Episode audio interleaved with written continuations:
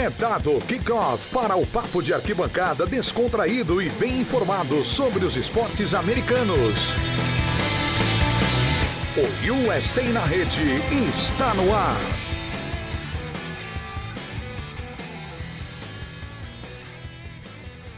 Olá pessoal, sejam muito bem-vindos. Começando mais uma edição do USA na Rede, o seu podcast de esportes americanos, programa número 323. Você está no canal do The Playoffs, um dos mais ouvidos de esportes no Brasil, no Spotify, nos outros agregadores. Siga lá, se você não segue, siga lá, que sempre tem no mínimo quatro podcasts semanais de esportes americanos. E hoje, como você já sabe, o programa é sobre NBA e a gente vai passar a limpa a semana e debater coisas muito importantes que aconteceram e que estão por vir também. Comigo, aqui, meu parceiro de toda semana, Piero Fiorelli, seja muito bem-vindo, tudo bem? Fala, Miguelito. Pô, como não estaria, né? Meu time venceu 16 jogos consecutivos. Tem como ser mais difícil do que isso? Mais tranquilo do que isso? Enfim. É, é, isso, gente. Valeu, um grande abraço. Hoje o programa tende a ser um pouco em, em, mais alto nível, né, Miguelito? Já que não temos o nosso comentarista de reality show, que sempre traz aquele, aquele momento que, que baixa muito o nível, o nosso Guilherme Biscoito, e temos uma grande contratação para o programa de hoje. Então, a tendência é que ter, teremos um grande programa, né, Miguelito? Pois é, temos um estreante hoje aqui, e eu, eu acho que é o primeiro torcedor do Toronto Raptors que fala aqui neste podcast em 323 edições. Quem sabe é, inaugurando uma nova tendência aqui. Agora, você já vai dar o seu oi me respondendo. Você é torcedor antes do título ou depois do título, Giovanni? Giovanni Danjo, seja bem-vinda. Muito obrigado por estar aqui no podcast. Espero que esteja abrindo portões aí para os torcedores dos Raptors. Eu sou de bem antes, bem antes. Eu tive a experiência de morar no Canadá quando era criança. E aí eu conheci o basquete através do Toronto Raptors. Naquela época, pós Vince Carter, que o time dependia de Chris Bosh, não ia lugar nenhum. Então, vi toda a construção dessa equipe. Confesso que no meio, né, perde um pouco, né, a graça, você fica um time que não engrena, não vai lugar nenhum. Mas, obviamente, os anos anteriores ao título, quando o time já estava aparecendo nos playoffs, já dava uma interessada um pouco maior. E, obviamente, o título foi o ápice disso tudo. E agora começamos quase do zero de novo. Já não, tá, estou tão feliz quanto o Piero aqui. Olha que isso dá um, isso dá um podcast, hein, Piero, numa época que a gente fizer 100 jogos alguém que morou lá e, com, e, e, viu toda a história, toda a trajetória do Raptors ao longo dos anos. Mas só conta para mim rapidinho como é que é, é, acompanhar o Raptors lá, como que é a, a, relação do canadense com o seu time na NBA.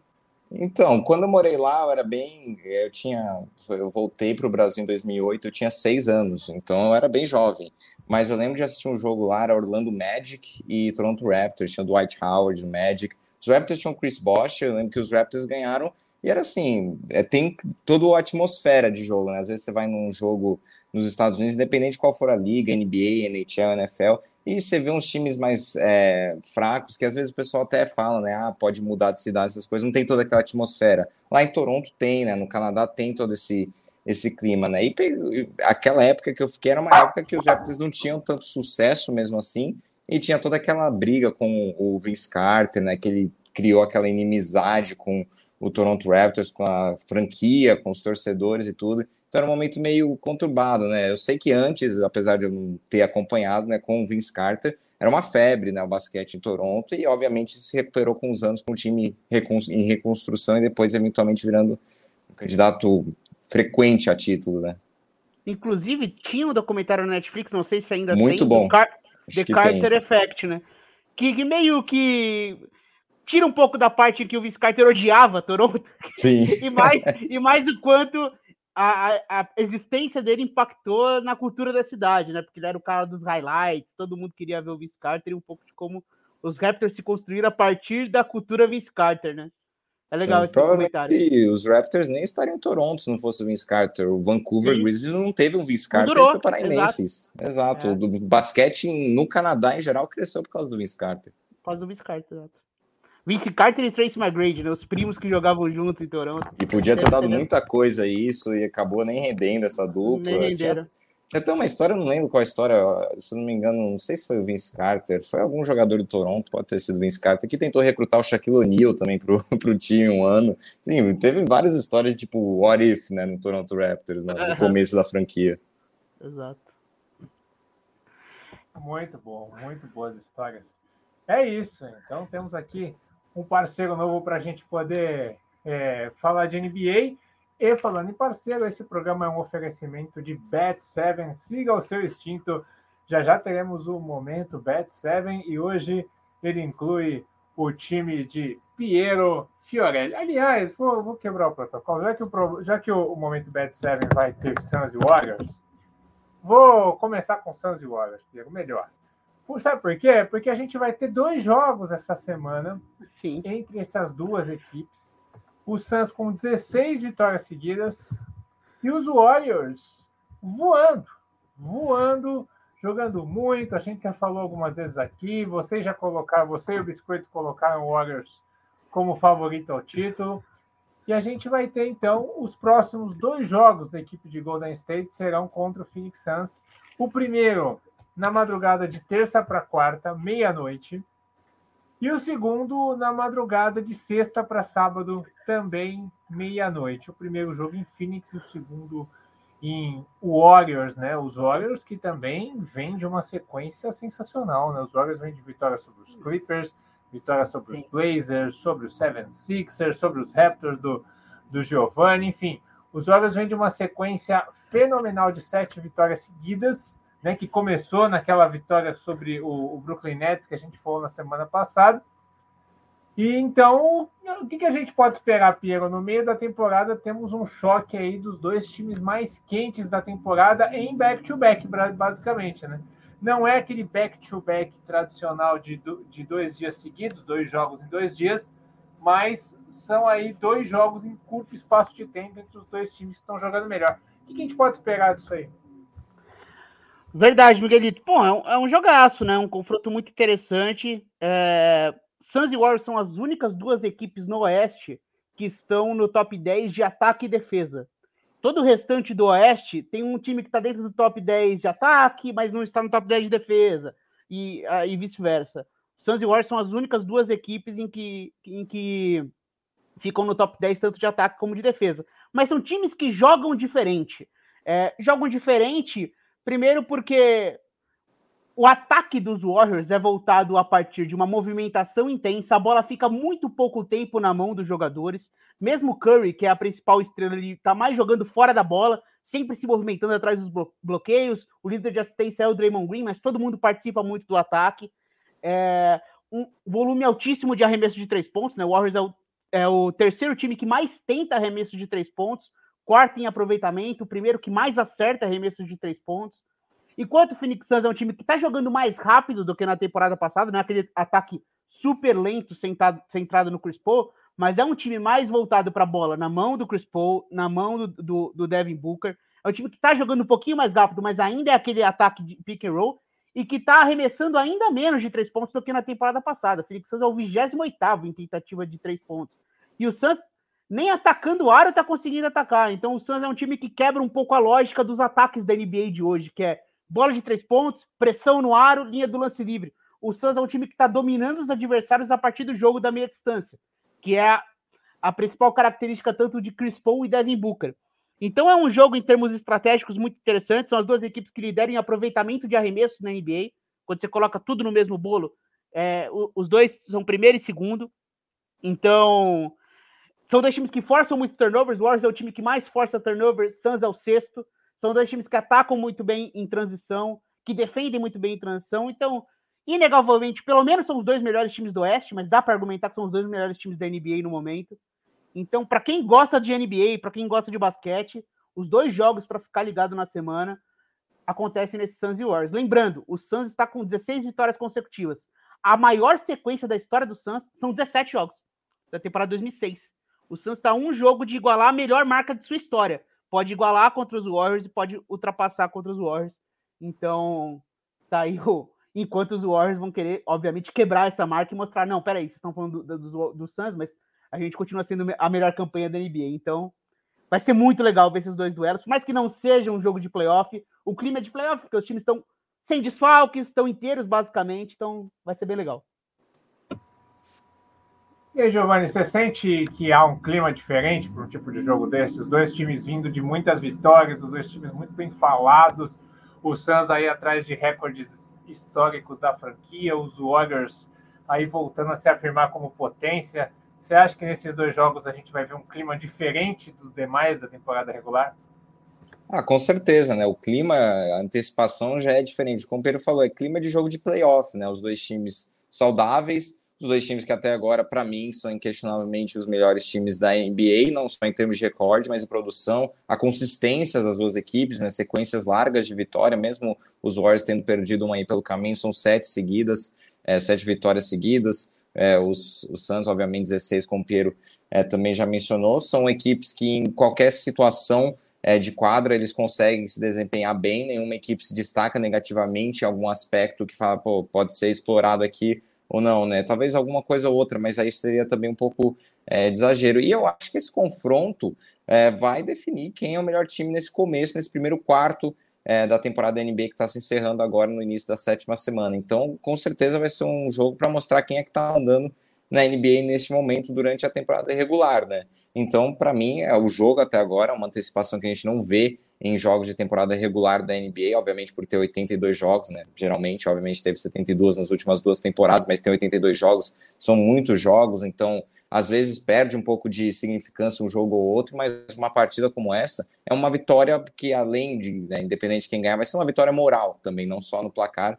Então é importantíssimo isso, né? E quebra, né? Para qualquer um dos dois, né? Que perder vai quebrar um pouco dessa sequência, especial até para o Phoenix Suns, que eu já vi muita gente falando, ah, o Phoenix Suns está com uma sequência boa de vitórias, mas é, são contra times mais inferiores, com recordes piores. Apesar disso ser verdade, são 16 vitórias seguidas, não é qualquer dia que a gente vê 16 vitórias seguidas. Então é uma oportunidade do Phoenix Suns realmente ter uma vitória, um, uma statement win, né, como os americanos falam, né, para realmente se provar é, na, ao longo, nessa temporada e mostrar que realmente está competindo lá pelo topo da liga e ainda contra um Golden State Warriors que para muitos tem um MVP da liga até o momento, que é o Stephen Curry, seria providencial uma vitória, pelo menos, é, obviamente, eu, eu tô achando que vai, já adiantando meu momento, eu acho que pode dividir as duas, os dois jogos, um para cada lado. Há uma grande chance desses dois jogos se dividirem uma vitória para cada lado, mas qualquer uma das equipes, se caso né, vier a vencer os dois jogos, vai ter realmente uma vitória aí gigante sobre o seu adversário direto aí no topo da liderança da Conferência Oeste. Aí tem um detalhe agora, Piero, que é o seguinte: teremos o, o Warriors vai jogar só com o Suns essa semana, né, esses dois jogos. Já o Suns vai ter um jogo no meio contra os Pistons o, na quinta-feira. Então ele joga é, ali terça para quarta, depois joga na quinta com os Pistons e joga no sábado como na sexta-feira, né? Nos Estados Unidos é sexta-feira, aqui já é meia-noite de sábado.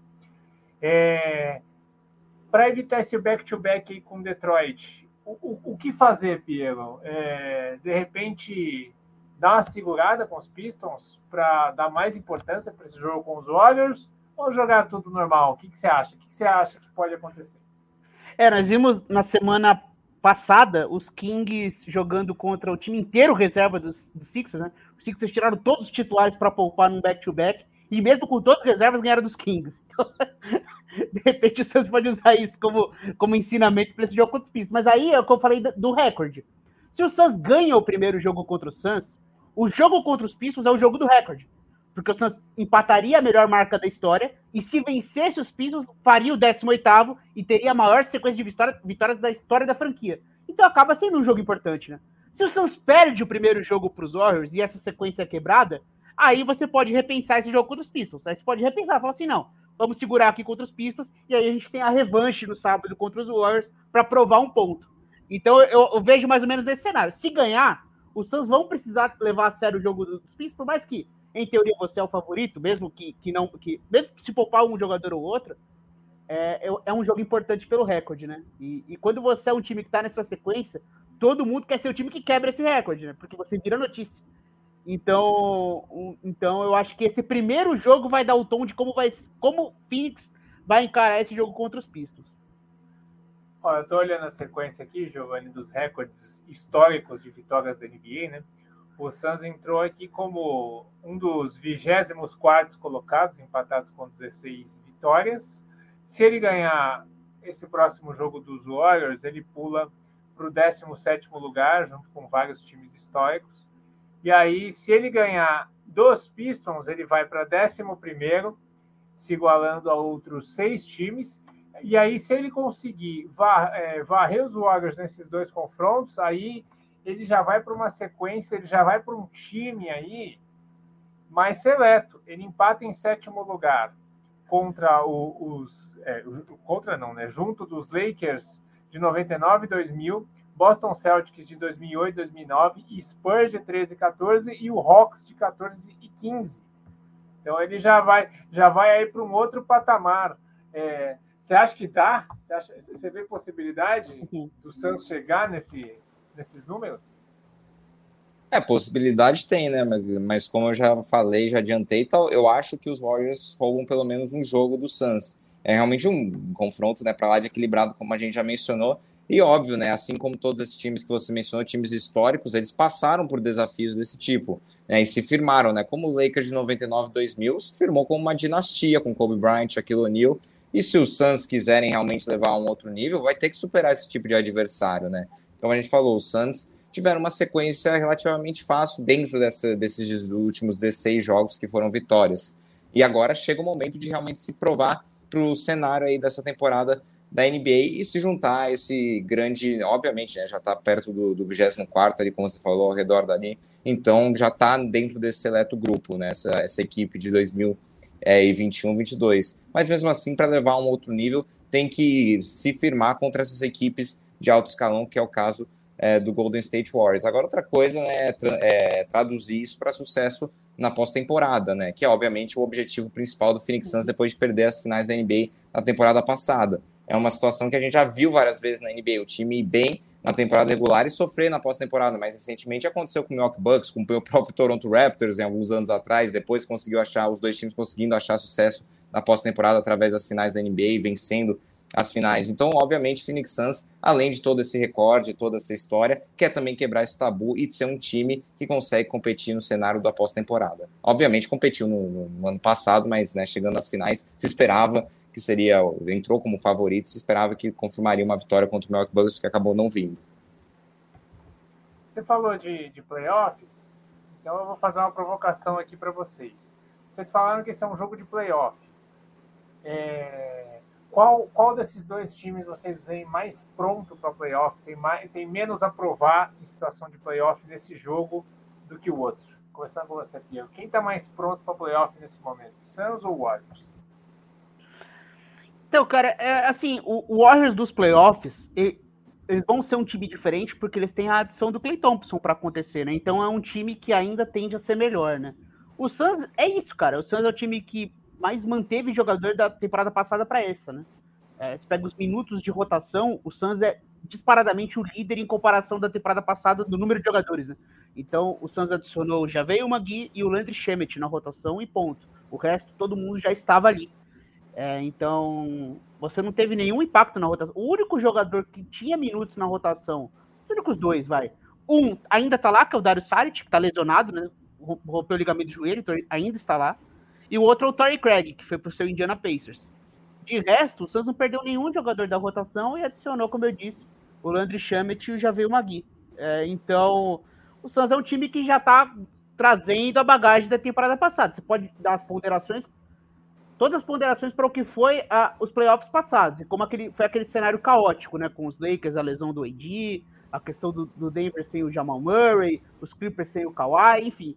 Mas, cara, ganhar três séries de, de playoff não é fácil, ainda mais para um time que estava na situação que estava o Santos. O Santos era horroroso há três anos atrás. E agora é um time de playoff, cara, merece respeito. Então, eu acho que para dar o crédito do time, acho que já está mais pronto, eu diria que o Santos já tem mais cara de time de playoff.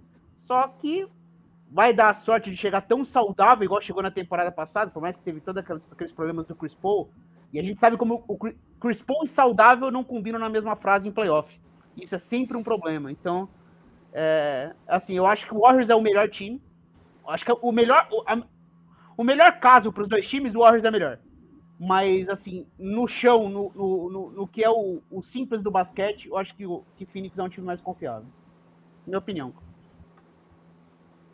É, eu diria que, que os Warriors é, têm como né, construir um caso para o Suns, né? Já chegou aos finais do ano passado, sabe como é estar numa situação dessa. E os Warriors, né, duas temporadas consecutivas, não vão aos playoffs. Então, realmente despontou, é, vamos dizer, do nada, o Golden State Warriors nessa temporada. Pouca gente esperava que ia ser esse domínio nesse começo de temporada, nesse primeiro quarto da temporada da NBA. Então, talvez é, esse, esse crescimento repentino dos Warriors pode não traduzir a uma, aparição, uma aparição na final, logo no primeiro ano de volta aos playoffs. Mas, ao mesmo tempo, tem toda a história que Golden State tem com o Steve Kerr, com o Stephen Curry, Draymond Green, Clay Thompson vai voltar também. Então tem essa base ainda desses anos de glória que o Golden State Warriors teve. Então tem esse sentido. Mas como o Piero disse, talvez não tenha tanta cara de playoff quanto o Phoenix Suns, até porque a gente já viu o que esse time é capaz de fazer. Na temporada passada, a gente viu esse time basicamente idêntico, como o Piero destacou, né, sem muitas mudanças, chegar até as finais da NBA, ganhar os dois jogos em casa contra os Bucks, mas aí depois disso foi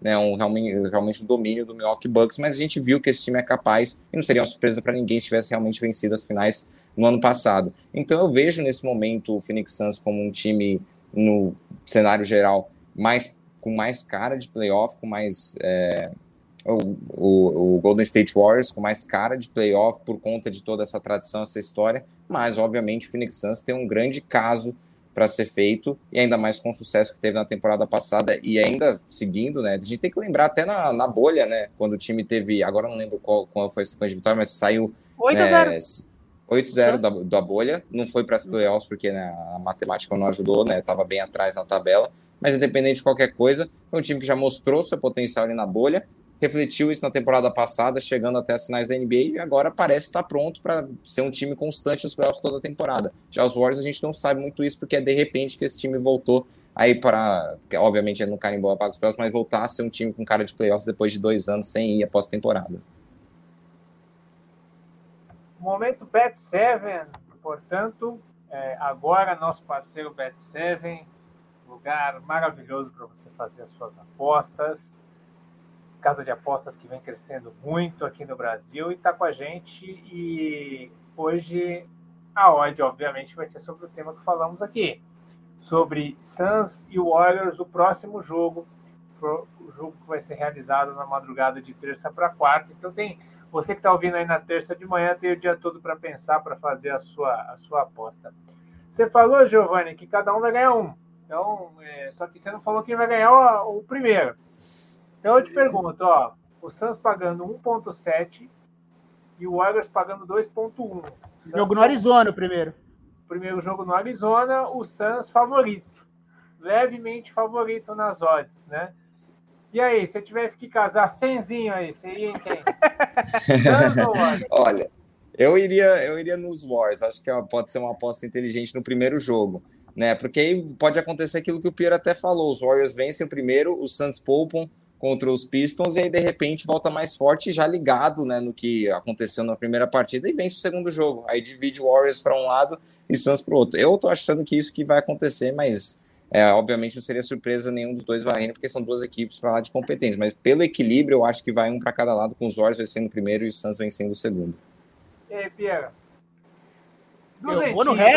Aí é para você duzentinho, porque você já já está acostumado a apostar. Então, duzentinho, você vai quem? Pra doer mais no bolso. Mas do jeitinho meu ou seu?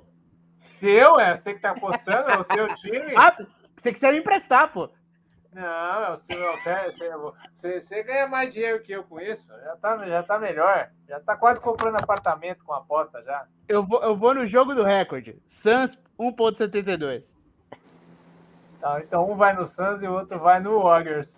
Maravilha, é um jogo realmente equilibrado e sempre lembrando que isso é uma brincadeira, aposte sempre com, por diversão, aposte sempre o que você pode gastar, não, não, não crie dívidas por apostas. Então esse foi o nosso momento Bet 7 e agora a gente vai para o nosso próximo tema que saiu hoje, notícia fresquinha. E rapaz, é uma pena, né? O Kemba Walker está fora da rotação completamente, até do banco dos Knicks. O Thibodeau confirmou que o, o head coach da equipe que o Kemba Walker está fora. E aí, Piero, é, ele tá jogando tão mal assim a ponto de não poder nem ficar no banco no New York Knicks. o que acontece com Kemba Walker, que até outro dia era uma estrela, era um all-star da NBA? É, no banco ele vai ficar, ele só não vai ser utilizado a partir do banco, né? Ele vai estar ah, assistindo o jogo. É, vai ficar vai entrar aquele, junto com aqueles caras que nunca entram, né? Ou só é, entra exato. no garbage time, né? Exato, vai ficar conversando ali com a molecada. É, cara, é uma situação complicada, cara. O Kemba teve um, um, ano muito ruim com o Celtics, né? Aí teve aquela, os playoffs trágicos ali na série contra os Nets, mas era um contexto muito difícil, né? O Nets era muito melhor, mas em geral, o Kemba não deu certo no Celtics, mas teve lá a, o, a negociação do contrato com o Thunder, né? Que ele foi trocado primeiro para o Thunder. Aí depois ele tá de volta para Nova York, lugar onde ele nasceu, cresceu como torcedor dos Knicks.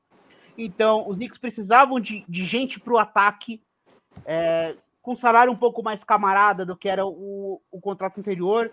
Assim, todo o contexto dizia, pelo menos dava a entender, que era uma contratação super inteligente, assim, pelo, pelo que custou, pelo que, os, pelo que os Knicks precisavam, que era um cara criador do perímetro, um cara que mais autossuficiente, que é algo que os Knicks sentiam falta. Precisava muito do, do Julius Randle batendo cabeça, então mais um criador. Pô, legal, trouxe também o Evan Fournier, esse elenco agora faz um pouco mais de sentido. Mas a realidade é que, a gente já falou nos programas anteriores, como o time titular vinha sendo massacrado. É, quando você olha para os plus-minus, né, que é ali, quanto que o time vence, quanto aquele jogador está em quadra, entre todas as equipes que estão com campanha positiva, o Kemba é o pior jogador da NBA em plus-minus. Olha que incrível isso.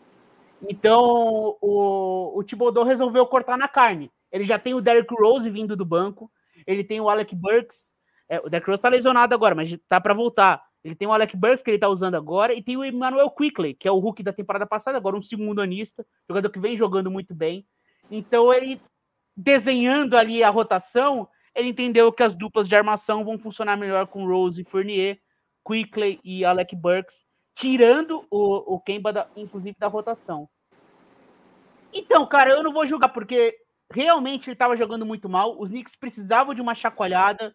É, o time está sendo muito punido na defesa. É, no jogo, inclusive, contra o Suns, que foi contra o Knicks, o Suns ficava caçando o Kemba, né? Sempre procurando uma troca para atacar ele, e ele não está conseguindo se sobressair no ataque. Então, fico um pouco triste, claro, né? Porque o Kemba é um dos jogadores que a gente mais gostou de assistir nos últimos anos é aquele cara da, da, das jogadas dos highlights, né? Como ele. Um dos jogadores mais habilidosos da NBA, como ele consegue bater bola tão próximo do chão, né? E, aquele famoso ankle breaker, né? Que quebra os tornozelos do adversário, o cara do, do, do ball handling. E ele não tá conseguindo traduzir esse jogo dele, tá, sendo, tá indo muito mal. Então, aí. Eu, eu entendo a medida do, do, do sinceramente, Miguelito. Eu acho que, que os Knicks precisam de alguma coisa para fazer esse time voltar a funcionar ter uma defesa mais consistente e quem sabe o Kemba possa voltar no futuro para essa rotação. É, a gente olhando os números aqui, Giovanni, são os piores da carreira do Kemba com folga, né? É a pior média de pontos, é, pior número de assistências, de rebotes. Em todos os fundamentos, ele está tendo os piores números da carreira nessa temporada. Aproveitamento que de arremesso também, né? É tudo, tudo. Ele está ele tá jogando muito abaixo do que ele jogou desde a temporada de calor. Ele sempre jogou mais do que do que tá jogando agora. E a temporada de calor do Kemba foi o pior time da história da NBA, que é aquele Charlotte Bobcats, que teve oito vitórias, oito ou nove vitórias. O, o, que ajudou ele um pouco, o que ajudou ele um pouco também, né? Isso ajudou ele a ter, a ter, minutos, a ter minutos com tranquilidade, né? O que acontece? O que, que você acha que acontece com, com o Kemba, Giovanni? Qual é a sua visão? Ah, é difícil dizer o que acontece, mas tem sido temporadas complicadas. Como o Piero falou, uma decepção do Boston Celtics, né? Se esperava que junto Jason Tatum, Jalen Brown, Marcus Smart, eles iam formar uma baita equipe, ia ser uma consistência nos playoffs. Não é o que está acontecendo. Agora vamos ver, né? Trocou a, a, o comando técnico da equipe é, do Boston Celtics, está o Emil Doka agora como treinador, o Kemba Walker foi embora, então, obviamente, os Celtics agora estão em outro capítulo, em outra página. E o Kemba Walker, trocado para Oklahoma, nem jogou em Oklahoma City, aí é trocado para os Knicks, que parecia ser né, uma excelente troca, como o Piero falou. Kemba é de Nova York, ele adoraria, obviamente, jogar nos Knicks. Os Knicks precisavam.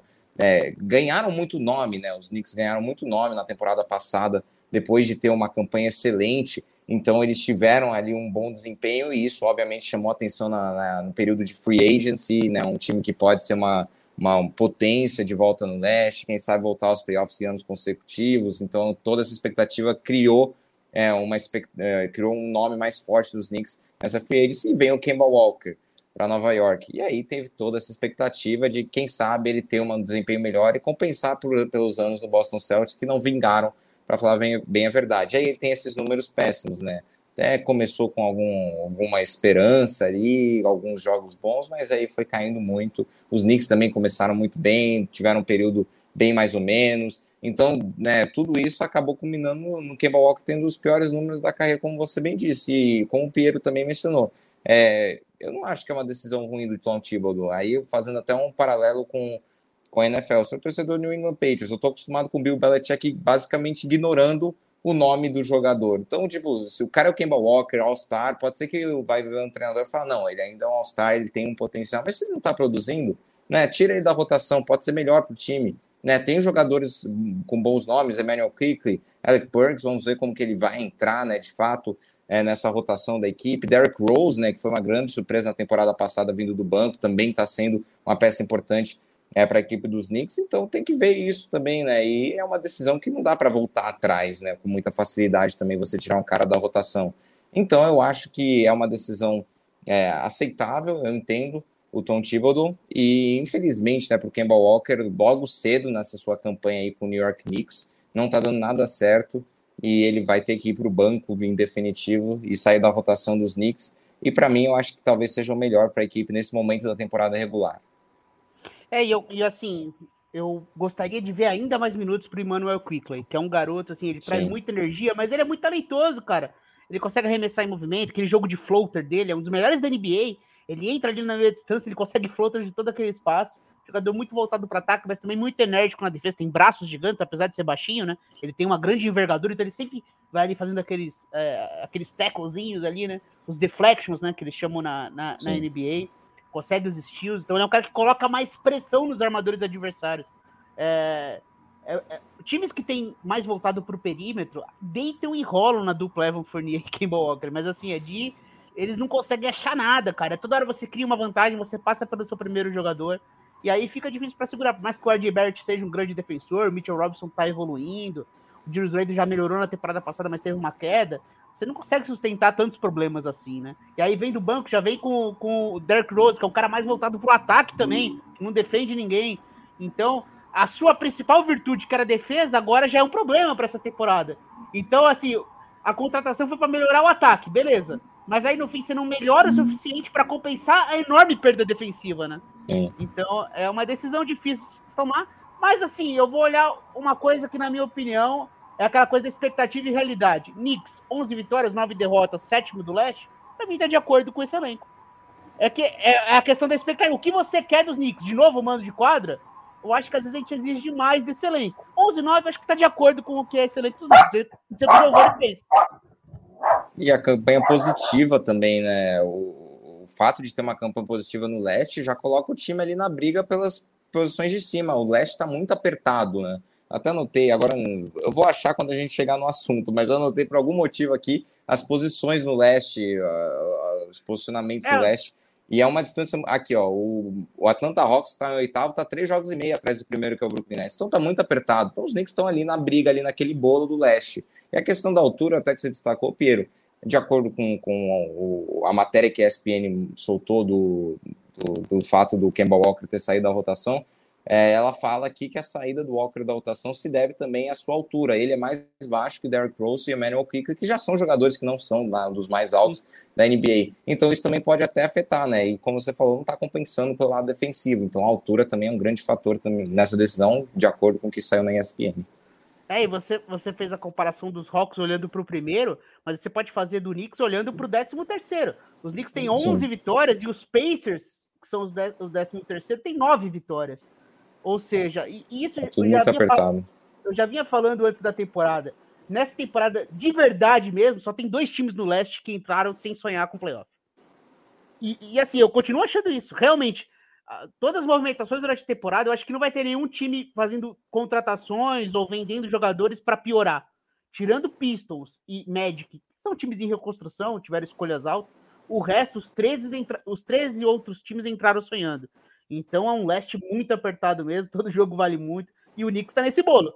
Pode ficar em sexto, pode garantir fugir do play-in, mas também pode entrar nesse bolo do play-in e se tudo der errado, ficar fora. Então, eu acho que o Thibodeau fez esse movimento do tipo, a gente tem que voltar a ganhar porque a diferença está muito apertada. E agora a gente vai falar de um caso semelhante, né? De outro jogador, outra estrela, outro All-Star. Só que esse, esse não saiu do, de cena agora, não. Esse está há muito tempo sem conseguir jogar o que jogava. Eu estou falando do John Wall, né? Que fez a carreira aí no Washington Wizards e aí teve uma lesão no Aquiles muito complicada, né? Ele já teve temporadas Temporada 17-18 ele só jogou 41 jogos, na 18-19 ele jogou 32 e aí na 19-20 ele perdeu a temporada toda por lesão. Na última, ele jogou 40 jogos e agora ele não joga. Agora o Houston Rockets simplesmente o deixa lá. O deixa lá como se fosse um, um espectador que tivesse o ticket season, que pagasse ali para assistir na primeira fila. E aí, em Giovanni, o que, que, você acha dessa história? O, o John Wall, um dos contratos mais caros da NBA, é um cara que mal pisa em quadra nos últimos cinco anos. Eu acho que, é, obviamente, John Wall nos últimos anos tem tido é, problemas né, com lesão especial na última, na penúltima temporada, na última jogando apenas 40 jogos também. É, mas eu tô vendo o John Wall é, e o Houston Rockets tendo uma, vamos dizer, uma relação um pouco mais matura do que a gente tem visto com jogadores e franquias do passado. O caso do Ben Simmons com o Philadelphia 76ers, ou até do James Harden com o próprio Houston Rockets. São situações que a gente vê um pouco de infantilidade do jogador às vezes e a franquia não sabe lidar muito com isso. O John Wall e os Rockets, pelo que a gente vê na notícia, na, nas notícias, na mídia, tem uma relação um pouco mais matura nesse sentido. Eles estão conversando, agora saiu um dia, um, um dia atrás, dois dias atrás, que o John Wall pode voltar a jogar pelo Houston Rockets. Ele está em conversas com a franquia. Obviamente, ele pediu uma troca, né? Mas por ser um contrato máximo, é bem difícil achar uma troca que favoreça tanto ao Houston Rockets quanto o time que vai receber o John Wall. Até deixa o John Wall feliz. Seria uma troca muito difícil de se encontrar. Então parece que o John Wall está conversando com a franquia conforme as coisas vão andando e quem sabe ele até volte a atuar pelo Houston Rockets nessa temporada. Mas o que acontece é que o John Wall vai ter que aceitar um papel secundário, terciário nessa franquia. Porque o objetivo de Houston nessa temporada é desenvolver o elenco jovem, né? Tem o Jalen Green, é, tem o, Deshaun Tate também, o Christian Wood, Kevin Porter Jr., e é um time que vai desenvolver esses jogadores. Não está pensando em playoffs nessa temporada, não está pensando em playoffs talvez nem na próxima temporada. Vai desenvolver esse elenco para voltar a ser competitivo no futuro próximo, mas não pense em sucesso imediato. Então, dessa forma, a equipe do Houston Rockets, obviamente, pode aceitar o John Wall desde que ele aceite o seu novo papel com a equipe. Então, tá, tô vendo um pouco de conversa entre essas duas partes e que pode se solucionar em um, uma volta do John Wall às quadras, né? O que impede ele de, de realmente sair de Houston é esse contrato altíssimo que ele tem, contrato máximo com a franquia. É, no início da temporada, quando se anunciou que ele não jogaria, que ele ficaria ali só assistindo, a postura do John Wall foi muito profissional, né? De primeiro momento ele falou: não, tô topando, vamos lá tentar ajudar os jovens jogadores, tentar evoluir. Só que assim, ele é uma estrela da NBA. Então é difícil gente se colocar no papel do cara, porque ele tá ali esperando, pô, uma hora vai ter uma troca, vai ter um movimento, de repente eu volto, mas essa coisa vai se estendendo. E aí começa um constrangimento, que é o time é muito ruim, o time não tem um armador em quadra, eles improvisam. O Kevin Porter, que é o armador do, do time, que, que não é um cara voltado para ser um armador, é mais um. Pra NBA de hoje, é mais um cara do. Ele é uma máquina de turnover, está jogando muito pior do que na temporada passada. Então, é, é meio complicado você ver o Kevin Porter ali liderando ataques e fala, gente, de onde que esse time vai. Tá muito feio. Por que, que você tem o Joel e você não usa nem um pouco? Assim, é um cara experiente. Como que você evolui um jogador sendo tão ruim assim no time? É difícil, cara. É difícil você evoluir assim. Então, chega um momento que você fala, gente, peraí. Eu entendo que você quer evoluir jogadores, mas será que é tão ruim assim colocar um armador em quadra? Será que o Jalen Green não vai ser melhor para ele ter um cara como o John Wall, pelo menos fazendo, fazendo sentido o jogo do Houston Rockets, sendo essa coisa horrorosa desse time? Então, assim, e vai falar assim: não, vai colocar o John Wall e o time vai largar o tank, vai disputar playoff? Não, cara, o time vai continuar sendo muito ruim, só vai ser menos pior, não vai ser surrado toda noite. Então, acho que essa decisão aí eu acho que tem uma questão de respeito pelo John Wall, mas também o ativo do, da franquia, né? Como você quer trocar um jogador que você coloca ele nem para se vestir durante o jogo num time horroroso? Que tipo de tipo mercado um jogador desse tem nesse cenário? Então, acho que esse é um cuidado que o Houston podia ter. Eu acho que o Joel poderia começar os jogos ali, jogar 25 minutos por jogo.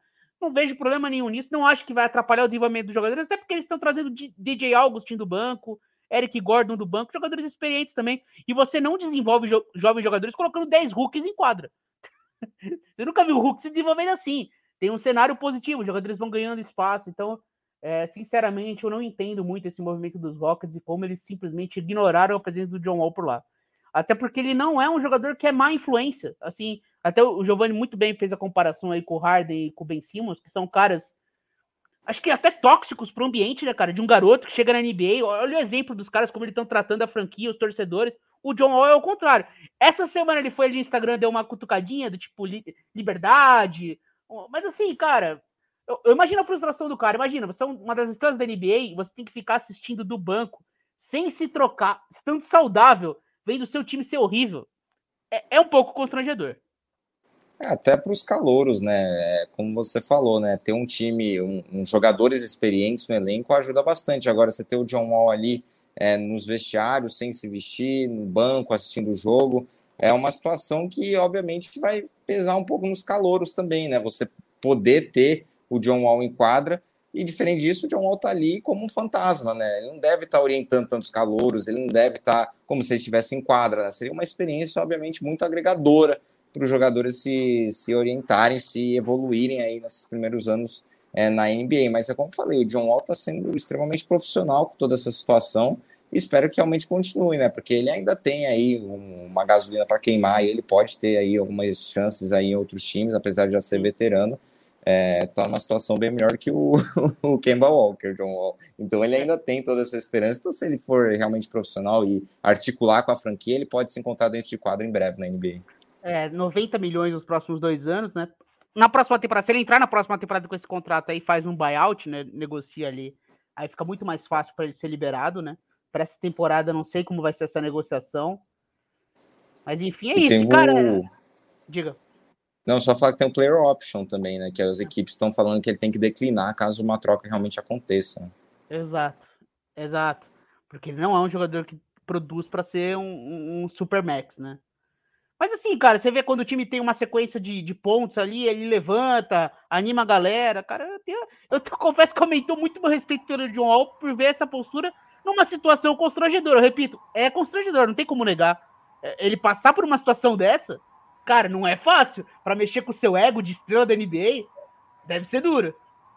Olha, mas eu vou falar um negócio. É, basquete à parte, é, a gente que rala de sol a sol segunda a sexta, tem ver um cara que mal pisou na quadra ganhar 250 milhões de dólares em cinco anos, sem praticamente jogar, sem praticamente fazer nada, é realmente algo que surpreende, né? Que a gente olha e fala, nossa senhora o cara para fazer contrato bom, né? Porque o contrato que ele fez com o Wizards é. Tirou a sorte grande. A gente poderia falar que ele ganhou na loteria, né, Piero? Mas teria que ganhar umas 4, 5, né, para ganhar esse valor aí. na Mega Se não for a Mega da virada, você tem que ganhar na Mega Sena umas 5 vezes para ganhar. Pô, mas 250 com o dólar, a... com o preço que tá, Miguelito, imagina? Quantas Mega Sena da virada tem que ganhar? Ah, são. Ah, não, vezes seis são várias mega cenas da virada. último, último tema, Piero. Yamoran se lesionou é, e a gente sabe que o Grizzlies é muito dependente dele, né? É, pelo que saiu de notícia, a lesão não é tão grave, né? A lesão no joelho, que é um, é uma coisa sempre muito preocupante, não é Ele tão saiu grave. carregado de quadra, né, Miguelito? Foi muito assustador, né, né, cara, quando aconteceu. Falou, caramba, o Jamoran vai perder a temporada. É porque quando torce o joelho, né, a dor é, é é, ligamento. É, a hora que vai na cabeça do cara é ligamento. É.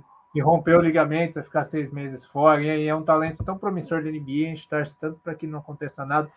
O é, que, que você acha que nesse, nesse período ainda de ausência, como é que o Grizzlies pode se virar para minimizar o impacto aí, visando aí a briga por playoffs? É, no primeiro jogo sem ele, o, os Grizzlies venceram, mas foi contra o nosso querido Sacramento Kings, né? que tá, tá dureza o Sacramento Kings, perdeu no, no, primeiro jogo de Memphis sem o Jamoran, mas eu, assim, a minha expectativa é que sejam semanas bem complicadas pro, pro, pro, pra Memphis, porque é um ataque muito dependente dele, é, ele é um cara que coloca muita pressão na defesa, porque ele consegue eliminar defensores, é um cara que tem muita habilidade, muita, muito atleticismo, ele é fenomenal finalizando ao redor do aro, mesmo sendo baixo, né, sendo um armador. Então ele coloca muita pressão nas defesas adversárias, evoluiu como um arremessador de três pontos, evoluiu como pontuador. Então é um ataque muito dependente dele, porque os outros jogadores de ataque, todos os outros, são jogadores que dependem da criação do Jamoran. Então quando você quer, faz essa quebra, você não tem no elenco nenhum outro jogador com capacidade criativa que tem o Jamoran. O Desmond Bain é um arremessador, é, o DeAnthony Melton é um armador secundário, mas é mais voltado para ser um arremessador e um cara que corre a quadra. O, o Jerry Jackson Jr., que é a segunda estrela da franquia, ele também não tem esse perfil de ser um protagonista no ataque, criador, é, autossuficiente. O Steven Adams não é um pivô como era o Valanciunas, que você conseguia colocar a bola no post e o Valanciunas criava um arremesso para você. É, acho que o único jogador que ele tem essa. que pode criar para si próprio, mas de um jeito mais atabalhoado, é o Dylan Brooks, que é um cara que. ele acha que ele é uma estrela da NBA, ele tem essa confiança. Então você pode dar a bola na mão dele, que ele vai para cima, vai tentar criar. Só que aumentar o volume já grande do Dylan Brooks, eu não sei se é a melhor alternativa. Então, a minha expectativa para as próximas semanas de Memphis, vamos ver quanto tempo que o, que o Jamoran vai perder, né? Foi só um entorse no joelho, foi uma boa notícia, ótimo, como você falou, né? Preocupação de um ligamento rompido, você ter só um entorse, expectativa de uma recuperação rápida, mas eu acho que se ele demorar muito, por exemplo, se ele perde um mês, eu acho que vai ser difícil recuperar os Grizzlies para playoffs. Pelo menos para, assim, entre os seis, eu acho que dá adeus. E já fica numa posição muito abaixo no play-in, porque eu não vejo esse time produzindo ofensivamente sem o Jamoran, levando em conta que a defesa está sendo horrível. Não é que o time está segurando defensivamente, o time está se segurando no ataque, num ataque que é voltado nele. Então, como sem o Jamoran esse time vai funcionar? Então, a minha preocupação é muito grande se esse time do Memphis Grizzlies vai, como esse time vai funcionar nas próximas semanas sem ele. Imagino aí uma sequência de derrotas. Caso não aconteça, vai ser uma grande surpresa e o time realmente vai merecer todos os elogios pela, pela superação. Pois é, né, Giovanni? Porque o time está com a mesma campanha do Portland, que é o sexto hoje, está em nono, está bem na briga. Mas a ausência do Moran, é, os médicos podem determinar aí a, a briga pelo Grizzlies, né, nos playoffs. É exatamente isso. Vai ser uma sequência dura agora sem o Moran, né? A primeira informação foi que ele vai ficar fora por algumas semanas, então não sabemos exatamente quanto. Mas ele é um jogador jovem que já tem um histórico extenso de lesões, né? Várias lesões nas costas, no tornozelo, agora no joelho. Ainda bem, como vocês falaram, não é nada de mais grave, né? Apenas uma entorse. Então ele vai voltar nessa temporada, ao que tudo indica. É um jogador que evoluiu muito, estava com as melhores marcas da carreira em pontos, rebotes assistências, poderia ser o primeiro ano de All-Star, aí muita gente já indicava, então tinha toda essa evolução também pessoal do Jamoran.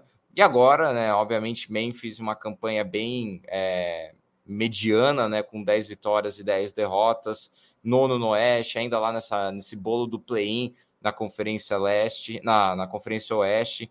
É, então fica essa questão, né? No jogo passado, que foi o primeiro sem o Jamoran, o banco foi muito crucial, né? O DeAnthony Melton teve 10, é, teve 14 pontos, ele tem 10 de médias, de média. O Brandon Clark teve 15 pontos. O John Conchar teve 9 pontos, 9 rebotes. Zero Williams teve 8 pontos. E ao todo, oito jogadores do banco pontuaram e nove jogaram. Então foi muito importante essa participação do banco para a equipe do Memphis Grizzlies. Não dá para esperar que assim seja toda, toda partida, todo jogo, em especial vários jogadores ali que não tem médias de nem 10, 9, 8 pontos por jogo. São jogadores que aparecem em situações mais pontuais ao longo das partidas. Então, sem o Jamoran, a equipe perde muito. E uma coisa que o Piero destacou, esse time agora tem o Steven Adams de pivô, que não, não é um pivô como era o Valanciunas. E para mim, o Valanciunas era uma grande peça da equipe do Memphis Grizzlies até a temporada passada. E esse time, eu já tinha até destacado algumas oportunidades ao longo da temporada passada, falando com o pessoal sobre a NBA, falando, não, esse time do Memphis Grizzlies tem cara de time que pode chegar nos playoffs mesmo.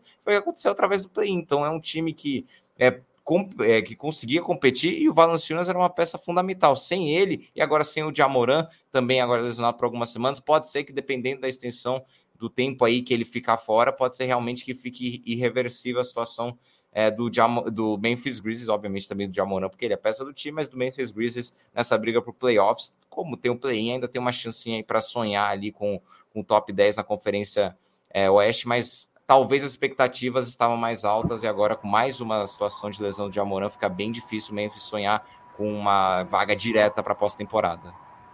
Por isso que eu sempre digo, Pego, viva o play-in. Play-in é uma das melhores invenções da NBA recentemente. Senão já acabaria a temporada de mais um time aí, se não tivesse Bom, fechamos então. Só para fechar, então, para passar a, a, sequência, os próximos jogos. Raptors do, do Giovanni é o próximo, amanhã. Amanhã, terça, né? Que a gente grava na segunda. O Thunder, o Dallas e o Heat. São os jogos aí. Esses, com certeza, o Moran não deve jogar. Depois a gente não sabe a expectativa. Giovanni, que prazer ter você aqui, viu? Volte mais vezes agora que você sabe o endereço. Ah, com certeza. estarei aqui de volta assim que possível, assim que o convite for estendido. Foi um prazer mesmo participar, sempre aí de portas abertas para participar aqui do podcast. Maravilha. Piero Fiorelli, boa sorte, viu? Ma ma marque o Curry, viu? Marca bem o Curry. Não, não provoca muito ele. Isso é, tarefa, isso é tarefa para o Michael Bridges, mas Caso ele não consiga, ele pode falar que ele não é o único, né? Já que ninguém tá conseguindo. Tirando o Alex Caruso, né? Que fez uma bagunça ali com o Curry. Ah, é outro, outro nível, né? É, mas é, é isso aí, gente. Curta a NBA, semana cheia de grandes jogos. Valeu, Giovanni, foi muito legal a participação. Semana que vem deveremos ter a volta do, do Biscoito e aí tem a volta do momento dos reality shows para quem para aquela pequena parcela da audiência que realmente gosta desse momento.